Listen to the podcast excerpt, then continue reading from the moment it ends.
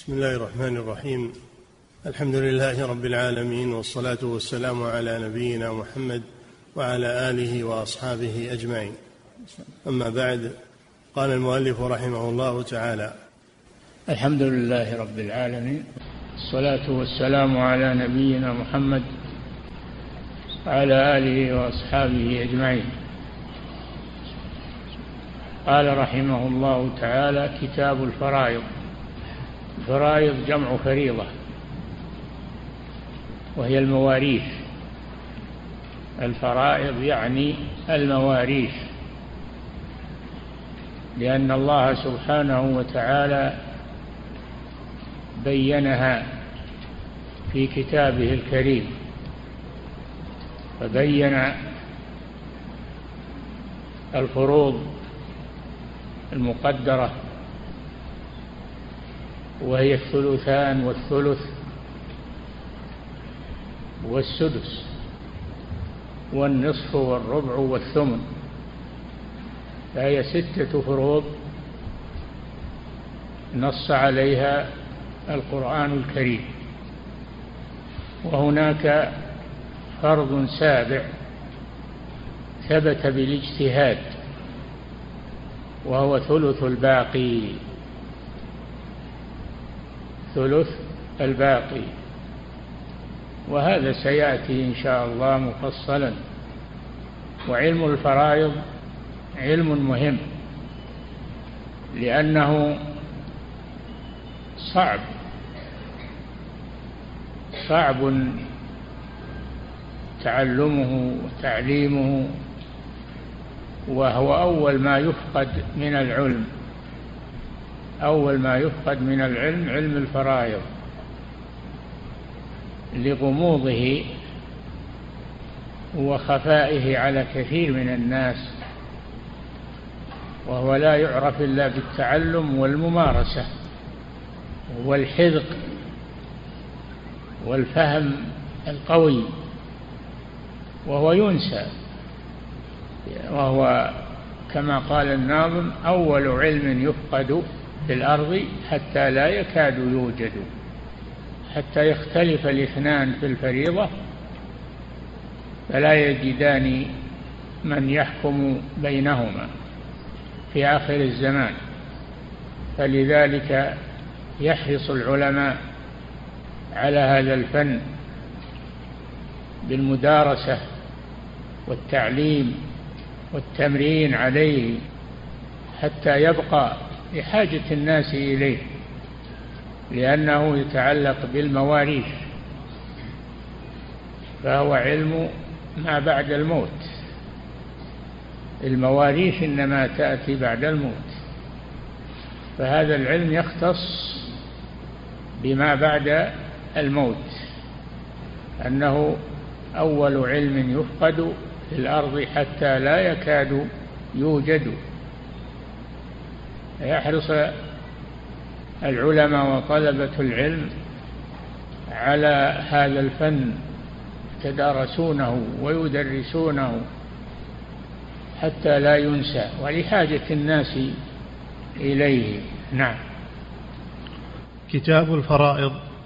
عن أبي هريرة رضي الله عنه قال قال رسول الله صلى الله عليه وسلم تعلموا الفرائض وعلموها فإنها نصف العلم وهو ينسى وهو أول شيء ينزع من أمتي رواه ابن ماجه والدار قطني. نعم كلمة كلمة. تعلموا الفرائض. تعلموا الفرائض. هذا الرسول صلى الله عليه وسلم يأمرنا أن نتعلم الفرائض خاصة لوجه خاص. لأمرين. أولا لحاجة الناس إلى ذلك. وثانيا أنه ينسى. أنه ينسى. فبالمدارسة التعليم يبقى بإذن الله. فلا يغفل عنه. وهو يتعلق بما بعد الموت. أما بقية العلم فإنه يتعلق بما قبل الموت في الحياة الدنيا. فلهذا حرص العلماء على هذا هذا العلم ليبقى ولحاجة الناس إليه. نعم. تعلموا الفرائض وعلموها. تعلموا الفرائض وعلموها. ما يكفي أننا نتعلمها ونعرفها بل لا بد أن نعلمها لمن بعدنا لأنهم بحاجة إليها. نعم. فإنها نصف العلم. فإنها نصف العلم لأن العلم يتعلق بما قبل الموت وهذا العلم يختص بما بعد الموت. فلذلك صارت نصف العلم. نعم. وهو ينسى. وهو ينسى. يعني تعلموه وعلموه لأمرين أولا حاجة الناس إليه. ثانيا أنه ينسى. فلأجل أن يبقى ولا ينسى يحرص على تعلمه وتعليمه في المساجد في المدارس في المعاهد والكليات. نعم. وهو أول شيء ينزع من أمتي. هو أول علم ينزع من هذه الأمة في آخر الزمان حتى يختلف الاثنان في فريضة فلا يجدان من يفصل بينهما. نعم. رواه ابن ماجه والدار قطني.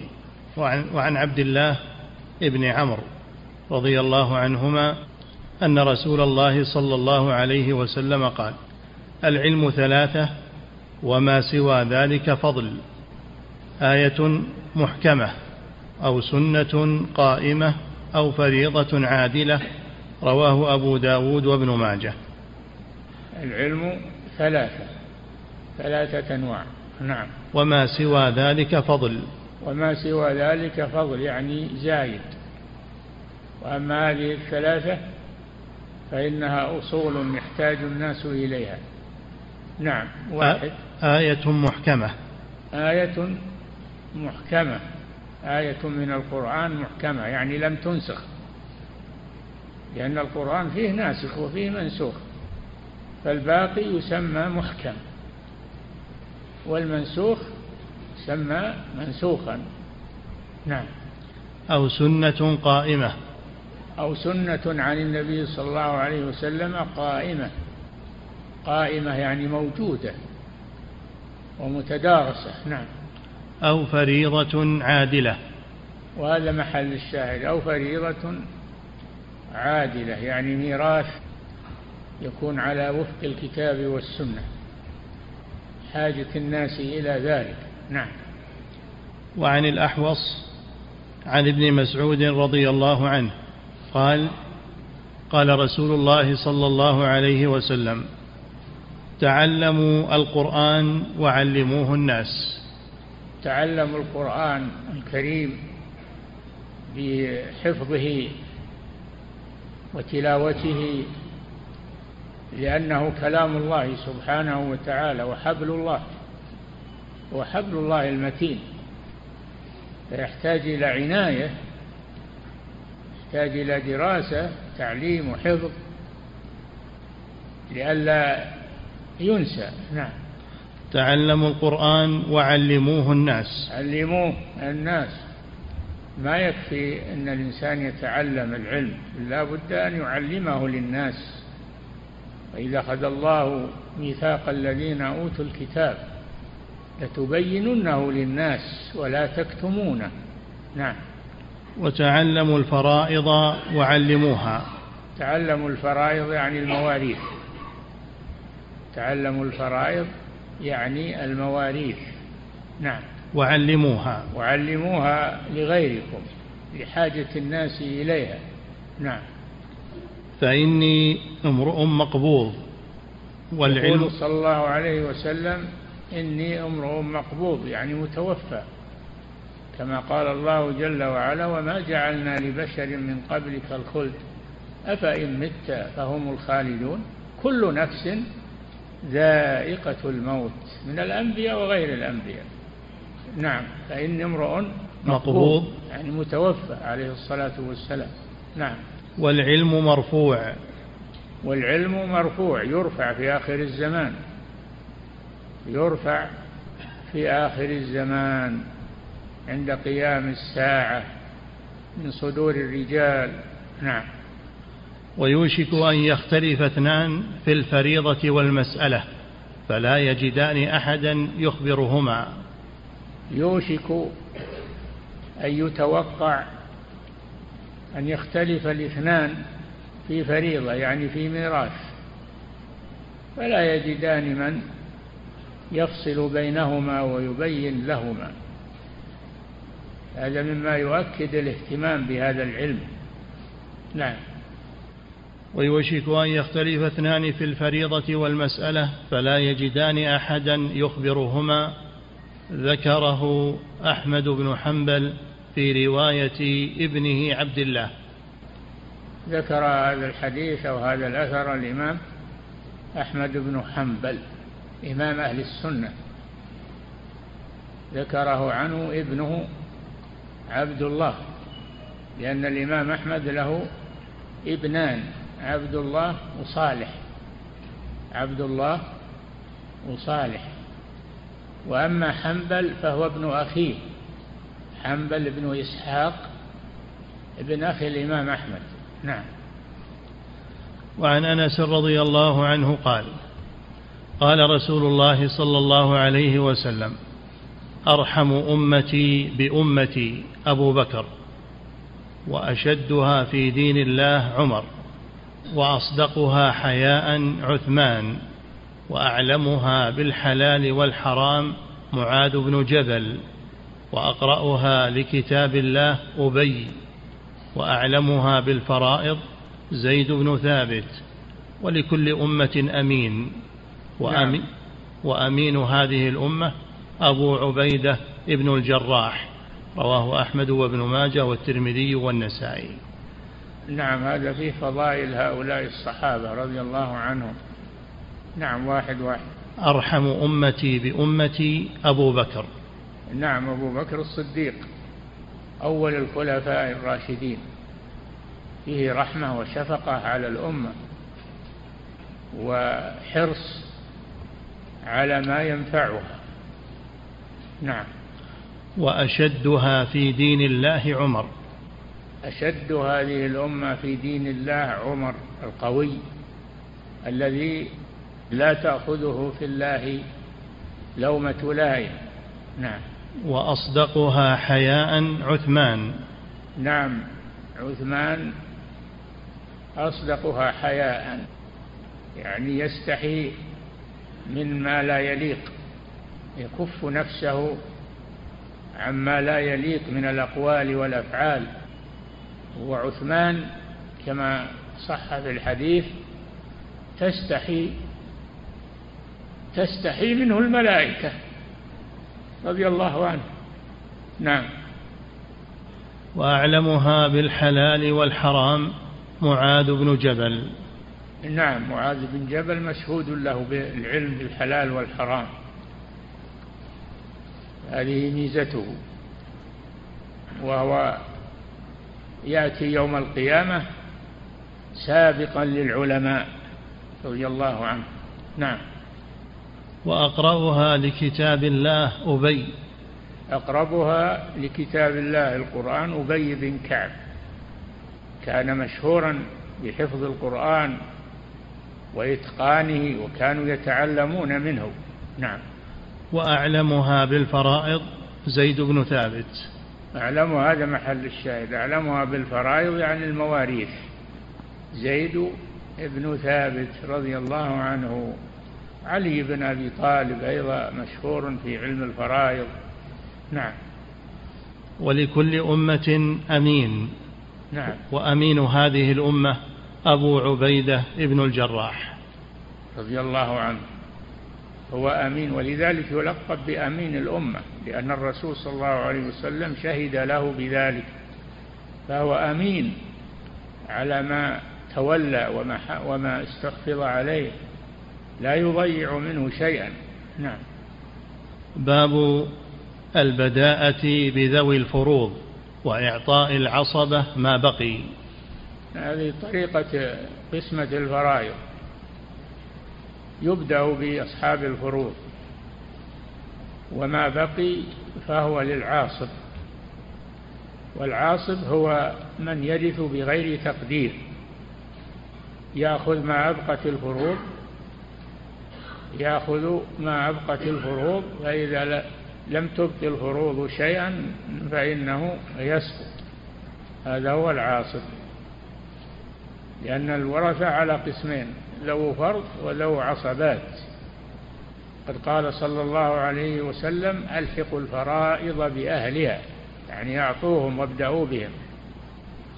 فما بقي فلأولى رجل فلأولى رجل ذكر. ما بقي بعد الفروض فلأولى رجل ذكر.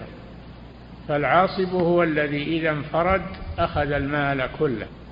وإذا كان مع أصحاب فروض يأخذ ما أبقت الفروض. وإذا لم يبق بعد الفروض شيء يسقط ولا يأخذ شيئا. هذا هو العاصب. نعم. عن ابن عباس رضي الله عنهما عن النبي صلى الله عليه وسلم قال الحقوا الفرائض بأهلها فما بقي فهو لأولى رجل ذكر متفق عليه. الحقوا الفرائض بأهلها. هذا دليل على أنه يبدأ بأصحاب الفروض فيعطون فروضهم فإن بقي بعد الفروض شيء فهو للعاصب وإن لم يبق شيء فإن العاصب لا شيء له. فالعاصب هو من إذا انفرد أخذ جميع المال. وإن كان مع أصحاب فروض أخذ ما أبقت الفروض. وإذا استغرقت الفروض سقط وليس له شيء. هذا العاصب نعم. ألحق الفرائض بأهلها فما بقي فهو لأولى رجل ذكر. لأولى رجل ذكر. لما قال رجل خشي أو خشي أن يفهم أنه الكبير. فقال ذكر يعني كبيرا كان أو صغيرا. فلأولى رجل ذكر. صغيرا كان أو كبيرا. المهم أنه ذكر. نعم. وعن جابر رضي الله عنه قال جاءت امرأة سعد بن الربيع رضي الله عنها إلى رسول الله صلى الله عليه وسلم بابنتيها من سعد فقالت يا رسول الله هاتان ابنتا سعد بن الربيع. قتل أبوهما معك في أحد شهيدا. وإن عمهما أخذ مالهما فلم يدع لهما مالا. ولا ينكحان إلا بمال. فقال صلى الله عليه وسلم يقضي الله في ذلك. فنزلت آية الميراث. فأرسل رسول الله صلى الله عليه وسلم إلى عمهما فقال أعط ابنتي سعد الثلثين وأمهما الثمن وما بقي فهو لك. رواه الخمسة إلا النسائي. نعم. هذا فيه أن سعد بن الربيع أخذ مال أخيه ولم يعط ابنتيه شيئا. فجاءت أمهما أم البنتين إلى رسول الله صلى الله عليه وسلم تشكو إليه ما حصل. النبي صلى الله عليه وسلم إذا سئل عن شيء لم يكن عنده علم به فإنه ينتظر حتى ينزل عليه الوحي. فصبر صلى الله عليه وسلم حتى أنزل الله المواريث فقال النبي صلى الله عليه وسلم أعطي ابنتي سعد الثلثين الثلثين وأعطي أمهما الثمن وما بقي فهو لك تعصيب. نعم. نعم أعد. وعن جابر رضي الله عنه قال جاءت امرأة سعد بن الربيع رضي الله عنها إلى رسول الله صلى الله عليه وسلم بابنتيها من سعد. فقالت يا رسول الله هاتان ابنتا سعد بن الربيع. قتل أبوهما معك في أحد شهيدا. وإن عمهما أخذ مالهما فلم يدع لهما عمهما سعد بن الربيع رضي الله عنه. نعم. وإن عمهما أخذ مالهما فلم يدع لهما مالا. ولا ينكحان إلا بمال. لا تتزوج الفتاة إلا ومعها مال. التي ليس معها مال لا يرغب فيها. نعم. فقال صلى الله عليه وسلم يقضي الله في ذلك. وهذه عادته صلى الله عليه وسلم. أنه إذا سئل عن شيء لم ينزل عليه فيه وحي يتوقف حتى ينزل عليه الوحي. قال الله جل وعلا في حقه وما ينطق عن الهوى إن هو إلا وحي يوحى. نعم. فقال صلى الله عليه وسلم يقضي الله في ذلك فنزلت آية الميراث. نعم. فأرسل رسول الله صلى الله عليه وسلم إلى عمهما فقال أعط ابنتي سعد الثلثين. فدل هذا على أن الإناث إذا كن أكثر من واحدة لهما الثلثان الواحدة لها النصف والأكثر من واحدة لهما الثلثان. نعم. أعط ابنتي سعد الثلثين وأمهما الثمن وما بقي فهو لك. وأما الزوجة فلها الربع وإن كان معها ورثة آخرون فإن يعني يحجبونها هذا حجب نقصان يحجبونها من الربع إلى الثمن.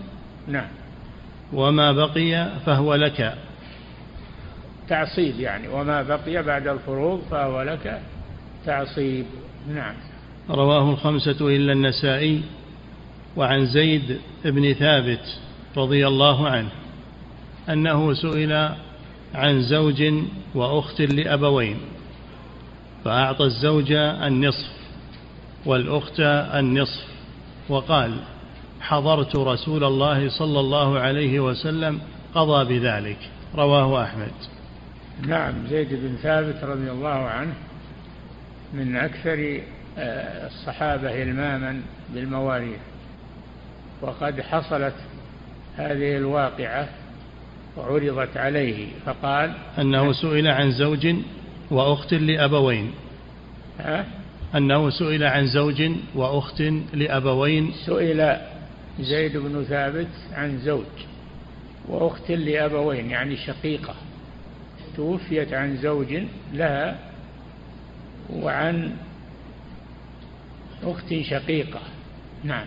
فأعطى الزوج النصف والأخت نعم. النصف. استغرقت إذن المسألة استغرقت الفروض المال ولم يبقى للعاصب شيء فإذا استغرقت الفروض التركة لم يبقى للعاصب شيء نعم. فأعطى الزوج النصف والأخت النصف وقال حضرت رسول الله صلى الله عليه وسلم قضى بذلك. رواه أحمد. نعم. لما أنه فصل في هذه القضية أسند هذا إلى الرسول صلى الله عليه وسلم أنه قضى بذلك أعطى الإخت النصف والزوج النصف ما بقي في المسألة شيء استغرقت الفروق نعم. وعن أبي هريرة رضي الله عنه أن النبي صلى الله عليه وسلم قال ما من مؤمن إلا أنا أولى به في الدنيا والآخرة. واقرأوا إن شئتم النبي أولى بالمؤمنين من أنفسهم فأيما مؤمن مات وترك مالا فليرثه عصبته من كانوا ومن ترك دينا أو ضياعا فليأتني فأنا مولاه. متفق عليه. نعم. الرسول صلى الله عليه وسلم يقول أنا أولى بالمؤمنين من أنفسهم. وهذا كما في قول الله جل وعلا النبي أولى بالمؤمنين من أنفسهم وأزواجه أمهاتهم فهو أولى بالمؤمنين من أنفسهم عليه الصلاة والسلام. كمل. النبي قال ما من مؤمن إلا أنا أولى به في الدنيا والآخرة واقرأوا إن شئتم. النبي أولى بالمؤمنين من أنفسهم فأيما مؤمن مات وترك مالا فليرثه عصبته. نعم أي مؤمن مات وترك مالا فإنه يرثه عصبته وعصبته هم أقرب الناس إليه من الذكور. نعم. فأيما مؤمن مات وترك مالا فليرثه عصبته من كانوا. نعم. ومن ترك دينا أو ضياعا فليأتني. ضياعا أو جمع ضيعة. ومن ترك مالا أو ضياعا فليأتني فأنا مولاه متفق عليه. أي نعم فهو مولى أولى بالمؤمنين من أنفسهم. نعم. باب سقوط ولد الأب بالإخوة من الأبوين. نعم العصبة تفاوتون. الشقيق يسقط الأخ لأب لأنه لأنه أقوى منه لأنه أقوى منه أقوى قرابة منه. الشقيق أقوى من الأخ لأب. فهو أخص منه بالميراث. والناظم يقول فبالجهة التقديم ثم بقربه ومن بعدهما بالقوة اجعلا نعم بالقوة. كلاهما أخ هذا لأب وهذا شقيق لكن الشقيق أقوى قرابة فيقدم على الأخ لأب ويكون الميراث له. نعم. باب سقوط ولد الأب بالإخوة من الأبوين. عن علي رضي الله عنه قال إنكم تقرؤون هذه الآية من بعد وصية يوصى بها أو دين وإن رسول الله صلى الله عليه وسلم قضى بالدين قبل الوصية. نعم. الله جل وعلا لما ذكر المواريث قال من بعد وصية يوصى بها أو دين. فالله قدم الوصية على الدين. والرسول صلى الله عليه وسلم قدم الدين على الوصية والرسول مفسر للقرآن.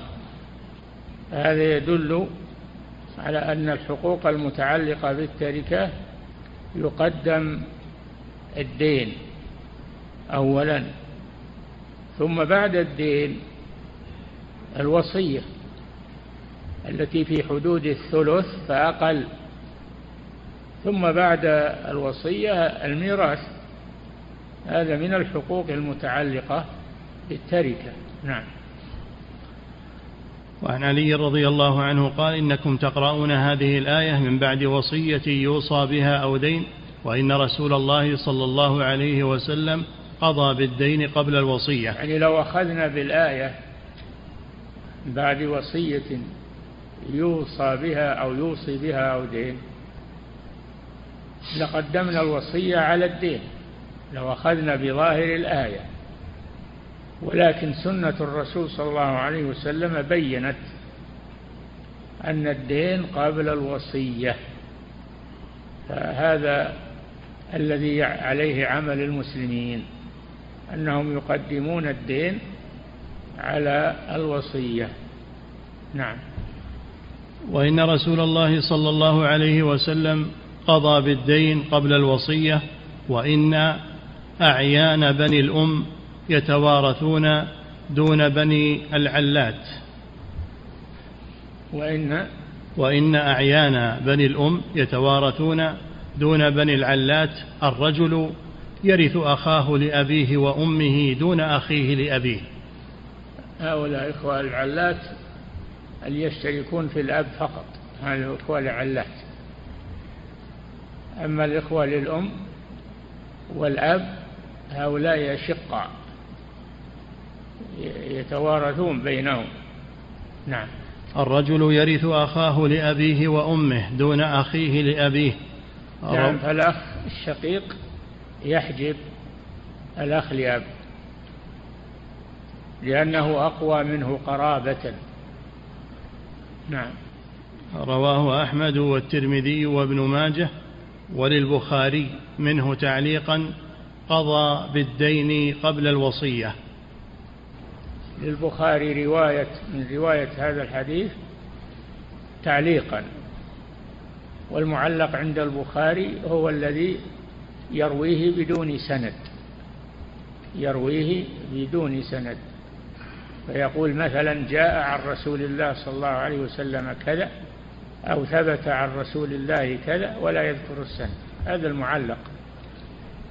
نعم. معلق بصيغة الجزم. نعم. باب الأخوات مع البنات عصبة. نعم. هذا التعصيب مع الغير. لأن العصبة ثلاث أقسام. عصبة بالنفس وعصبة بالغير وعصبة مع الغير. فهذا الحديث الذي سيأتي العصبة مع الغير الأخوات معصبات. قال الناظم والأخوات إن تكن بنات فهن معهن معصبات. نعم. باب الأخوات مع البنات عصبة. نعم. عن هزيل ابن شرحبيل قال سئل أبو موسى عن ابنة وابنة ابن وأخت فقال للابنة النصف وللأخت النصف. وأتي ابن مسعود. قال يعني سئل أبو موسى عن ابنة وابنة أبو موسى الأشعري نعم. عن ابنة وابنة ابن وأخت. فقال للابنة النصف وللأخت النصف. هذا على الظاهر على ظاهر القرآن. نعم. وأتي ابن مسعود. نعم هذا فيه أن المفتي إذا تشكك من فتواه يحيل إلى من هو أوثق منه علما. نعم. فسئل ابن مسعود وأخبر بقول أبي موسى فقال لقد ضللت إذا وما أنا من المهتدين أقضي فيها بما قضى النبي صلى الله عليه وسلم. للبنت النصف ولابنة الابن السدس تكملة الثلثين وما بقي فللأخت. أي نعم هذا قضاء الرسول صلى الله عليه وسلم. قضى بأن لي للبنت النصف. للبنت بنت الصلب النصف. و ولابنة الابن ولابنة السدس الابن السدس. كان ابن موسى. نعم. أبو موسى. كان أبو موسى بنى على الظاهر فأعطى كل منهما النصف وما بقي شيء. فذهبوا إلى ابن مسعود رضي الله عنه وهكذا الصحابة كانوا يتراجعون فيما بينهم في مسائل العلم وفي الفتاوى. فلما جاءوا إلى ابن مسعود قال لقد ضللت يعني لو أخذت بهذا القول. لقد ضللت إذا وما أنا من المهتدين. نعم. أقضي فيها بما قضى النبي صلى الله عليه وسلم للبنت النصف ولابنة الابن السدس تكملة الثلثين وما بقي فللأخت. نعم للبنت النصف. البنت لها النصف. ولبنت الابن السدس تكملة الثلثين. ولا تأخذ النصف الآخر لا. تأخذ السدس تكملة الثلثين. نصف وسدس كم يصير؟ ثلثين. أي نعم. وما بقي فللأخت. وما بقي بعد بعد النصف و وما بقي بعد بعد النصف والسدس تكملة الثلثين يعطى العاصب نعم. وما بقي فللأخت رواه الجماعة إلا مسلما والنسائي. وزا- وزاد أحمد والبخاري فأتينا أبا موسى فأخبرناه بقول ابن مسعود فقال لا تسألوني ما دام هذا الحبر فيكم. نعم لا تسألوني ما دام هذا الحبر يعني ابن مسعود رضي الله عنه ما دام هذا الحبر فيكم. فهذا فيه دليل على تواضع الصحابة بعضهم لبعض واعتراف بعضهم بالعلم لبعض. نعم. وعن الأسود أن معاذ بن جبل رضي الله عنه ورث الأسود النخعي يعني الأسود يعني النخعي. نعم. أن معاذ بن جبل وعن, وعن الأسود أن معاذ بن جبل رضي الله عنه ورث أختا وابنة جعل لكل واحدة منهما النصف وهو باليمن ونبي الله صلى الله عليه وسلم يومئذ حي.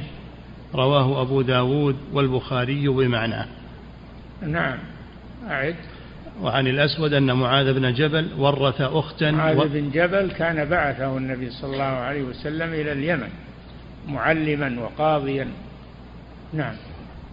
أن معاذ بن جبل ورث أختا وابنه جعل لكل واحدة منهما النصف.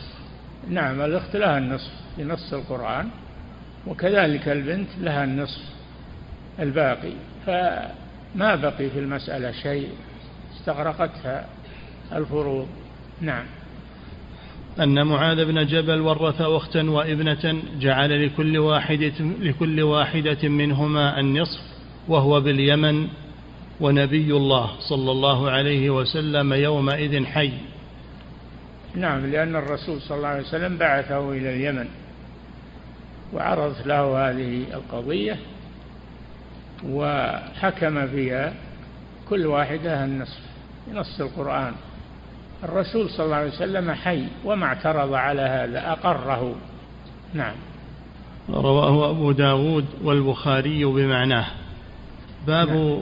ما جاء في ميراث الجدة والجد. دعنا من هذا الدرس القادم إن شاء الله. نعم. فضيلة الشيخ وفقكم الله هذا السائل يقول هل تعلم علم الفرائض يعد فرض عين أو فرض كفاية على المسلم؟ إذا لم يكن أحد تعلمه يكون فرض عين أما إذا كان هناك من تعلمه يكون فرض كفاية. نعم.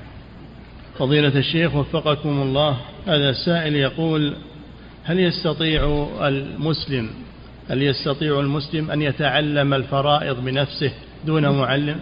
لا لا ما يستطيع ولا حوله. لازم من المعلم الفرائض ما هي بسهلة صعبة. نعم. فضيلة الشيخ وفقكم الله هذا سائل يقول مع تطور الأجهزة الحديثة هناك برامج تقوم بقسمة المواريث فهل تعد صالحة في هذا الأمر وكافية؟ إذا كان يشرف عليها عالم عالم متضلع بالعلم لا بأس أما إنها ما يشرف عليها عالم فلا يعتمد عليها. نعم. فضيلة الشيخ وفقكم الله هذا سائل يقول إن والديه كافران نعم. فهل يرث منهما إذا مات؟ لا لا يرث المسلم الكافر ولا الكافر المسلم. لا يرث بعضهما من بعض. نعم. فضيلة الشيخ وفقكم الله هذا سائل يقول شخص يخرج على القنوات وينادي بمساواة المرأة بالرجل في الميراث وأن الرجل لا يرث ضعف المرأة. يقول ما حكم مثل هذا الأمر؟ هذا ملحد والعياذ بالله. هذا ملحد فلا يلتفت إلى قوله وينكر عليه. هذا معارض للقرآن. نعم. فضيلة الشيخ وفقكم أعيد السؤال. يقول شخص يخرج على القنوات وينادي بالمساواة بين المرأة والرجل في الميراث. نسأل الله العافية. هذا هذا معارض لأحكام الله جل وعلا وأحكام رسوله. ملحد. نعم. فضيلة الشيخ وفقكم الله هذا سائل يقول ما حكم الوصية لأحد الورثة إذا كان محتاجا وذا ظروف خاصة كإعاقة مثلا وأما بقية الورثة فهم, فهم أغنياء؟ هل يجوز له أن يوصي له؟ كيف؟ تقول ما حكم الوصية لأحد الورثة إذا كان محتاجا أو ذا ظروف خاصة؟ لا وصية لوارث. قال صلى الله عليه وسلم إن الله قد أعطى كل ذي حق حقه فلا وصية لوارث نعم. فضيلة الشيخ وفقكم الله هذا سائل يقول ما حكم الوصية بمنع أحد الورثة من نصيبه لعقوقه؟ نسأل الله العافية. هذا يعارض حكم الله عز وجل فلا يحرم الوارث من ميراثه الذي أعطاه الله له. ما أحد يقطع أحد من ميراثه. ومن قطع أحدا عن ميراثه قطع الله ميراثه من الجنة كما في الحديث. نعم. فضيلة الشيخ وفقكم الله هذا سائل يقول المطلقة طلاقا رجعيا إذا توفي مطلقها وهي في العدة فهل ترث منه؟ المطلقة طلاقا رجعيا ما دامت في العدة فهي زوجة ترث منه. ما دامت في العدة فهي زوجة ترث منه. نعم. فضيلة الشيخ وفقكم الله. هذا سائل يقول هل يجوز لشخص أن يوصي بعد وفاته أن يعطى ماله كله لشخص آخر؟ ما هو ماله له؟ لما إذا مات ما هو ماله له؟ للورثة. انتقل إلى الورثة. نعم. فضيلة الشيخ وفقكم الله هذا سائل يقول من الأقوى في الميراث؟ من الأقوى في الميراث؟ الأخ لأب أو الأخ لأم؟ الأخ لأب عاصب وأما الأخ لأم فهو صاحب فرض صاحب فرض فهو أقوى. نعم. فضيلة الشيخ وفقكم الله هذا سائل يقول إذا وهبت مالي في حياتي وهبته لزوجتي وذلك خوفا عليها وعلى بناتي من الفقر. فهل يعتبر هذا محرما وتحايلا على شرع الله؟ كيف؟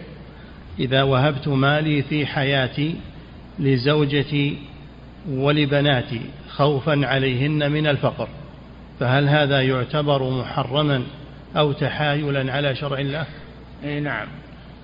لا يعمل هذا الشيء ماله بيده ما دام حيا. فإذا توفي فالمال للورثة. نعم. فضيلة الشيخ وفقكم الله هذا سائل يقول إذا استغرقت الديون التركة فما الحكم في ذلك؟ هل يكون للورثة شيء؟ منين لهم شيء؟ استغرقت الديون؟ ما ما بقي شيء. والدين يقدم على الميراث. نعم. فضيلة الشيخ وفقكم الله هذا سائل يقول ما يتركه الميت من ملابس وأغراض شخصية هل يتم توزيعها أيضا حسب الميراث الشرعي؟ اي نعم حسب الميراث الشرعي إلا إذا كانت لا يرغب فيها كونها ملبوسات لا يتصدق بها. أما إذا كانت لها قيمة ويطمع فيها فهي من الميراث. نعم. فضيلة الشيخ وفقكم الله هذا سائل يقول إن أبي أوصاني أن أعطي أمي مبلغا من المال وبعد وفاته نفذت وصيته وأعطيتها المال. إيش؟ إن أبي أوصاني أن أعطي أمي مبلغا من المال وبعد وفاته نفذت الوصية وأعطيتها المال من التركة ثم بعد ذلك تمت قسمة الميراث. فهل في هذا العمل شيء؟ هذه يراجع فيها القاضي يراجع فيها القاضي. نعم. فضيلة الشيخ وفقكم الله هذا سائل يقول من أوصى له رجل بشيء من ماله وكان أثناء الوصية غير وارث ثم عند وفاة الموصي أصبح وارثا فهل تنفذ الوصية؟ العبرة بحالة الموت. العبرة بحالة الموت. نعم. فضيلة الشيخ وفقكم الله هذا سائل يقول الحث على تعلم الفرائض وتعليمها هل هو خاص بالقضاة في المحاكم؟ عام للمسلمين وهو خاص بالقضاة في المحاكم؟ نعم. فضيلة الشيخ وفقكم الله هذه امرأة من فرنسا تسأل فتقول إن الحكومة تودع لنا في حسابنا مبالغ مالية بمناسبة عيد رأس السنة فهل يجوز لنا أن نستفيد من هذه الأموال التي أعطينا بهذه المناسبة؟ هذا يحتاج تكتبون سؤال؟ للمفتي ويعرض على اللجنة الدائمة. نعم. فضيلة الشيخ وفقكم الله هذا سائل يقول هل هناك كتب معينة تنصحون بها في الفرائض وتعلمها؟ كتب موجود كتب في الفرائض مطولة ومختصرة. فتبدأ بالمختصرات. ولكن ما ينفع المطالعة لازم تقراها على العلماء يشرحونها لك ويبينونها لك. نعم. فضيلة الشيخ وفقكم الله هذا سائل يقول هل يجوز للورثة أن يتفقوا على عدم القسمة وإبقاء المال كما هو لأنه يدر عليهم سنويا؟ ها إذا اتفقوا على هذا الحق لهم أما إذا لم يتفقوا لا. يعطى المطالب بحقه يعطى حقه. نعم. فضيلة الشيخ وفقكم الله هذا سائل يقول رجل حرم جميع أبنائه من الميراث وأعطاه لولد واحد فقط فهل هذا المال يعتبر حراما على هذا الولد؟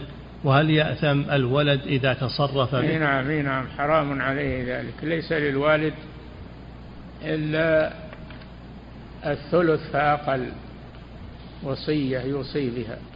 ليس له إلا الثلث فأقل يوصي به. ولا يعطيه لوارث يوصي به لغير وارث. الوارث لا يوصى له يكفيه ميراثه. نعم. فضيلة الشيخ وفقكم الله هذا سائل يقول ما حكم زيارة النساء للمقابر؟ حرام. ولعن صلى الله عليه وسلم زوارات في رواية زائرات القبور والمتخذين عليها المساجد والسرج. حديث صحيح.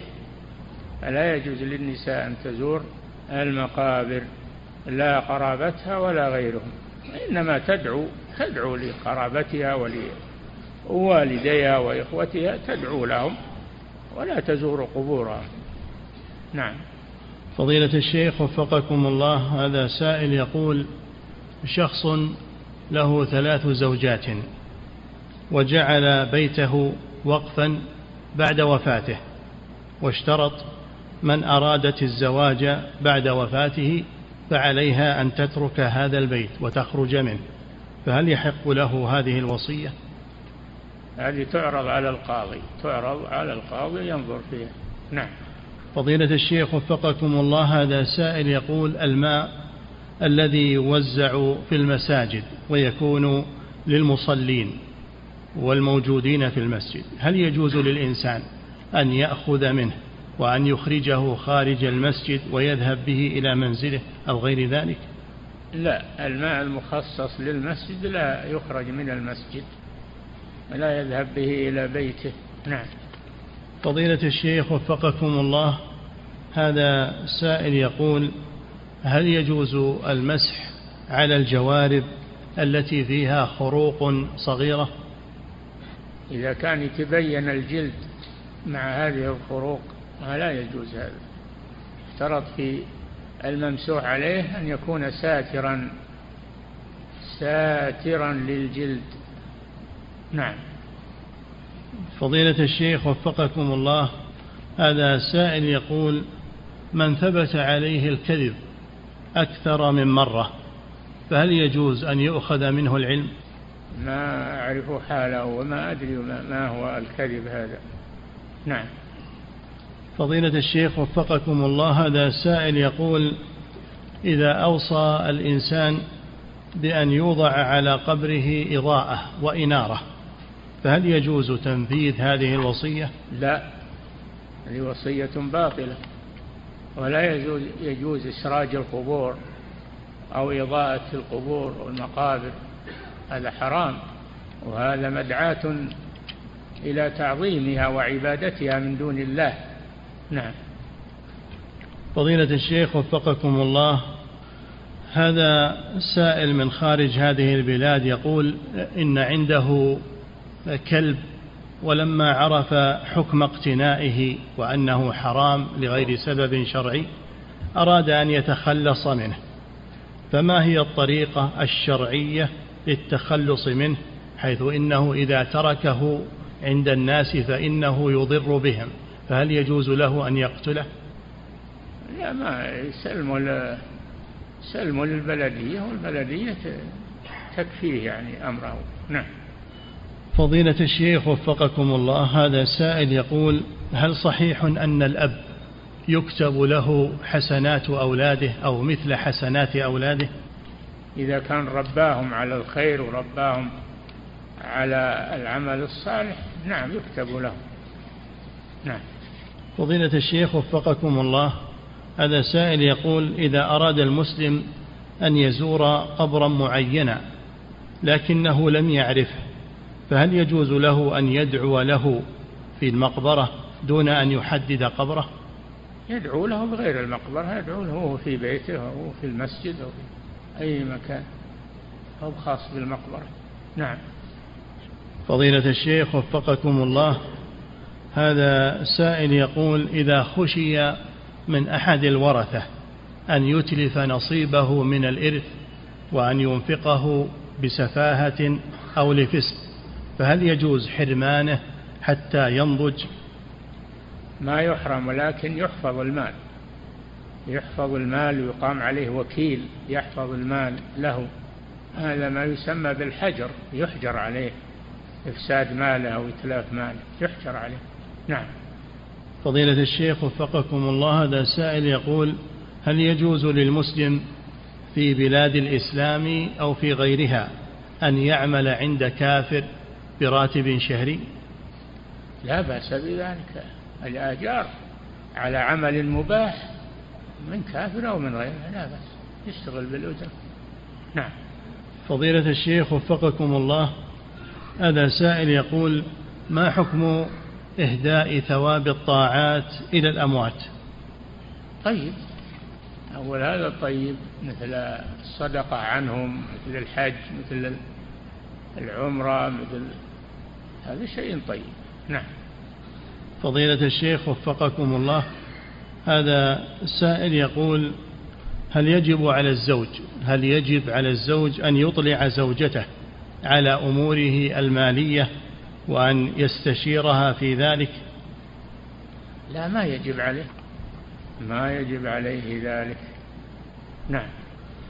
فضيلة الشيخ وفقكم الله هذا سائل يقول رد الهدية هل يعد من الكبر؟ وهل يجب على المسلم أن يقبلها؟ نعم النبي صلى الله عليه وسلم كان يقبل الهدية ويثيب عليها فلا ترد الهدية.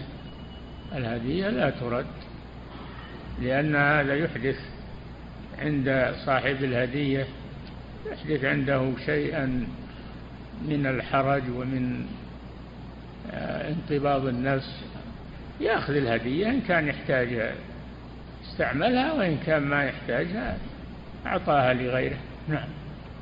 فضيلة الشيخ وفقكم الله هذا سائل يقول رجل لديه ابن عاق به ولم يره طول حياته مع أنه حاول التواصل معه لكن الابن رفض ولديه ابن آخر قام بكل أعبائه. وبر به وزوج أخواته فكتب هذا الأب البيت باسم زوجته أم الولد البار فهل يجوز له ذلك؟ يرجع إلى القاضي في هذا الأمر. نعم. فضيلة الشيخ وفقكم الله هذه امرأة تسأل فتقول هل يجوز لها الإجهاض إذا كان الحمل في بدايته؟ إيش السبب؟ يرجع إلى الأطباء إذا قرروا أنه لا بد من إسقاطه لأن على حياتها خطرا منه هذا يرجع إلى تقرير الأطباء. إذا قرروا إسقاطه وكان دون أن تنفخ فيه الروح أما إذا نفخت فيه الروح لا ما يسقط. أما قبل أن تنفخ فيه الروح فلا بأس إذا قرر الأطباء ذلك. نعم. فضيلة الشيخ وفقكم الله. وهذا سؤال من امرأة تقول هل يحق للزوج أن يمنع زوجته من الحمل؟ إذا كان هذا لغرض صحيح إذا كان هذا لغرض صحيح له منعه. أما إذا كان إنما هو هوى أو, أو ما يبي الأولاد أو فلا يجوز له ذلك. نعم. فضيلة الشيخ وفقكم الله هذا سائل يقول ما حكم سفر المرأة بدون محرم؟ إذا كانت مع رفقة آمنة. حرام عليها قوله صلى الله عليه وسلم لا يحل لامرأة تؤمن بالله واليوم الآخر أن تسافر إلا ومعها ذو محرم. حديث صحيح. نعم. فضيلة الشيخ وفقكم الله هذا سائل يقول هل صحيح أنه يجب على طالب العلم أن يحفظ القرآن أولا ثم يطلب العلم بعد ذلك؟ هل؟ هل صحيح أنه يجب على طالب العلم؟ يجب؟ لا ما يجب. لكن كونه يحفظ القرآن أولا أحسن. نعم. فضيلة الشيخ وفقكم الله هذا السائل يقول ما حكم الدعاء بالبركة للكافر؟ إذا رأينا فيه شيئا جميلا ومحمودا أن نقول بارك الله لك. لا بأس بذلك. لا بأس بذلك. إذا فعل الكافر شيئا حسنا فإنه يثنى عليه بفعله. نعم. فضيلة الشيخ وفقكم الله هذا سائل يقول ما حكم الشك إذا كان في وجود النجاسة؟ هل هي موجودة أو لا؟ كيف؟ يقول ما حكم الشك في النجاسة؟ هل هي موجودة أو لا؟ كيف يتعامل مع ذلك؟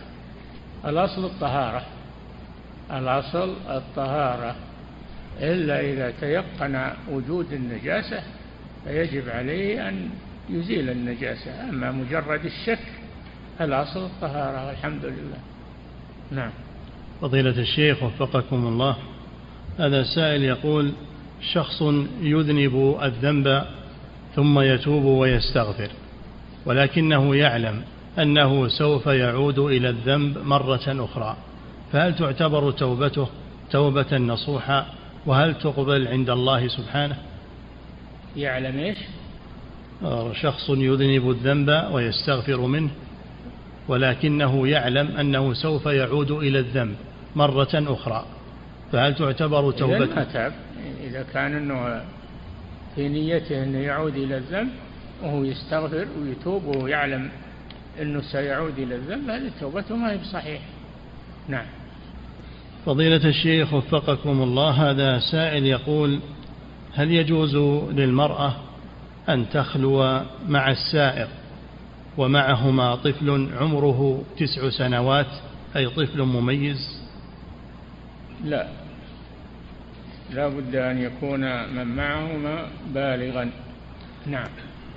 فضيلة الشيخ وفقكم الله وهذا سائل يقول هل يجوز للمرأة أن تستعمل القلم المصنوع من الذهب؟ لا. ما يجوز لها أن تستعمل القلم المصنوع من الذهب أو المذهب. لا يجوز لها ذلك. لا للمرأة ولا للرجل. نعم. فضيلة الشيخ وفقكم الله هذا سائل يقول السواك عند الصلاة هل هو أمر واجب أو من باب السنة والاستحباب؟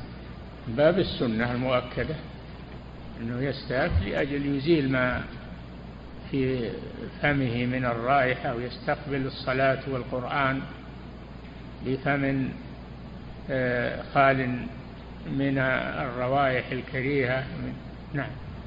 فضيلة الشيخ وفقكم الله هذا سائل يقول رجل خرج في القنوات وذكر دليلا على جواز الأخذ من اللحية وهو استدل بقول الرسول صلى الله عليه وسلم إن الله لا ينظر إلى صوركم. فقال هذا يدل على جواز الأخذ منها. فهل ده استدلاله صحيح؟ لا هذا استدلال باطل. الرسول صلى الله عليه وسلم قال أعفوا اللحى أرخوا اللحى أرسلوا اللحى. هذا استدلال باطل. اللحية لا يتعرض لها لا بقص ولا بنتف ولا بحلق ولا يتعرض لها بشيء. يتركها نعم.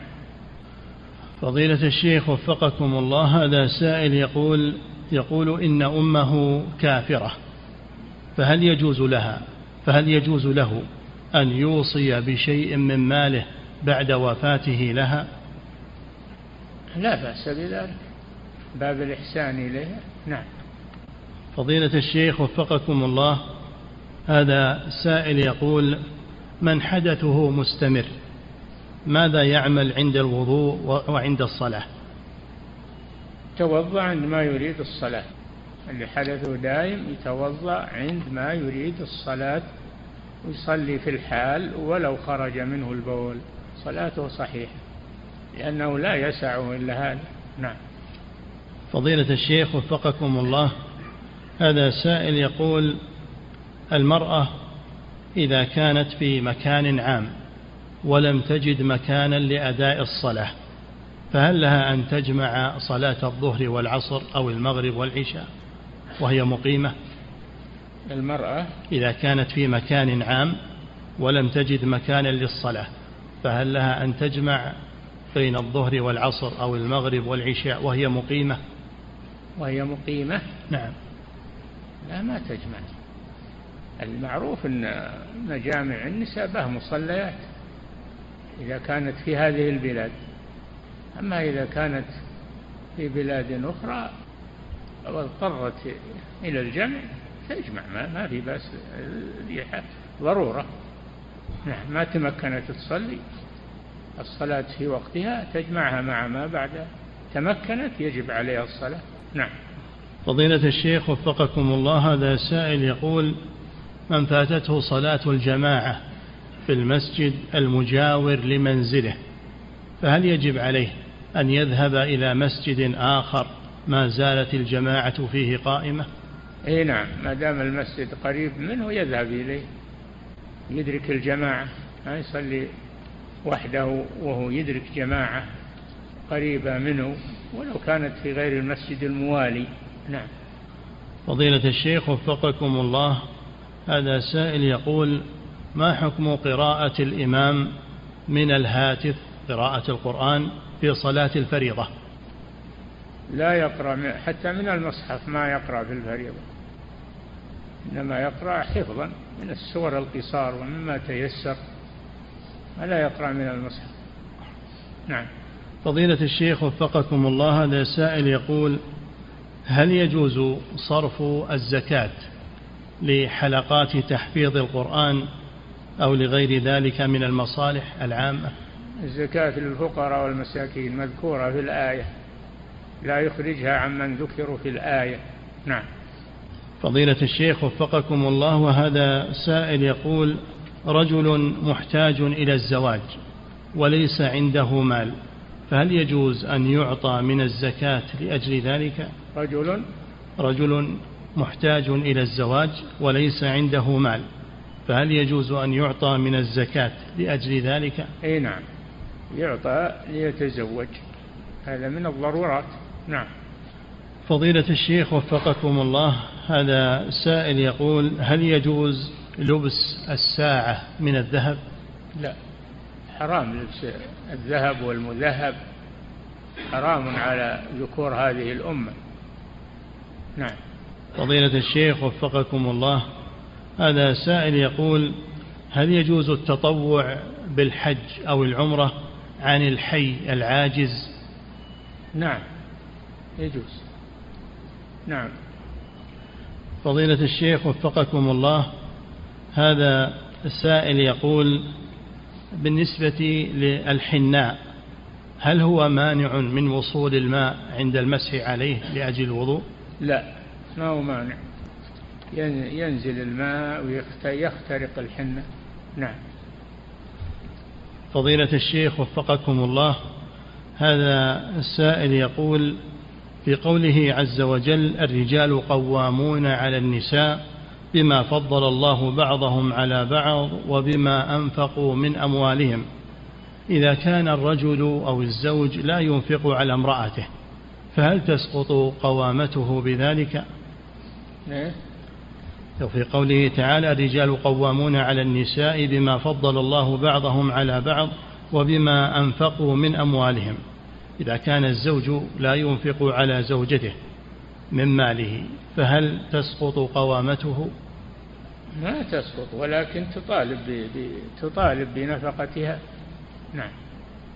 فضيلة الشيخ وفقكم الله هذا سائل يقول الجمعيات الخيرية تقوم بإعطاء الفقراء شيئا من المواد الغذائية فهل يجوز أن أشتريها من هذا الفقير الذي أعطيت له؟ نعم لا بأس.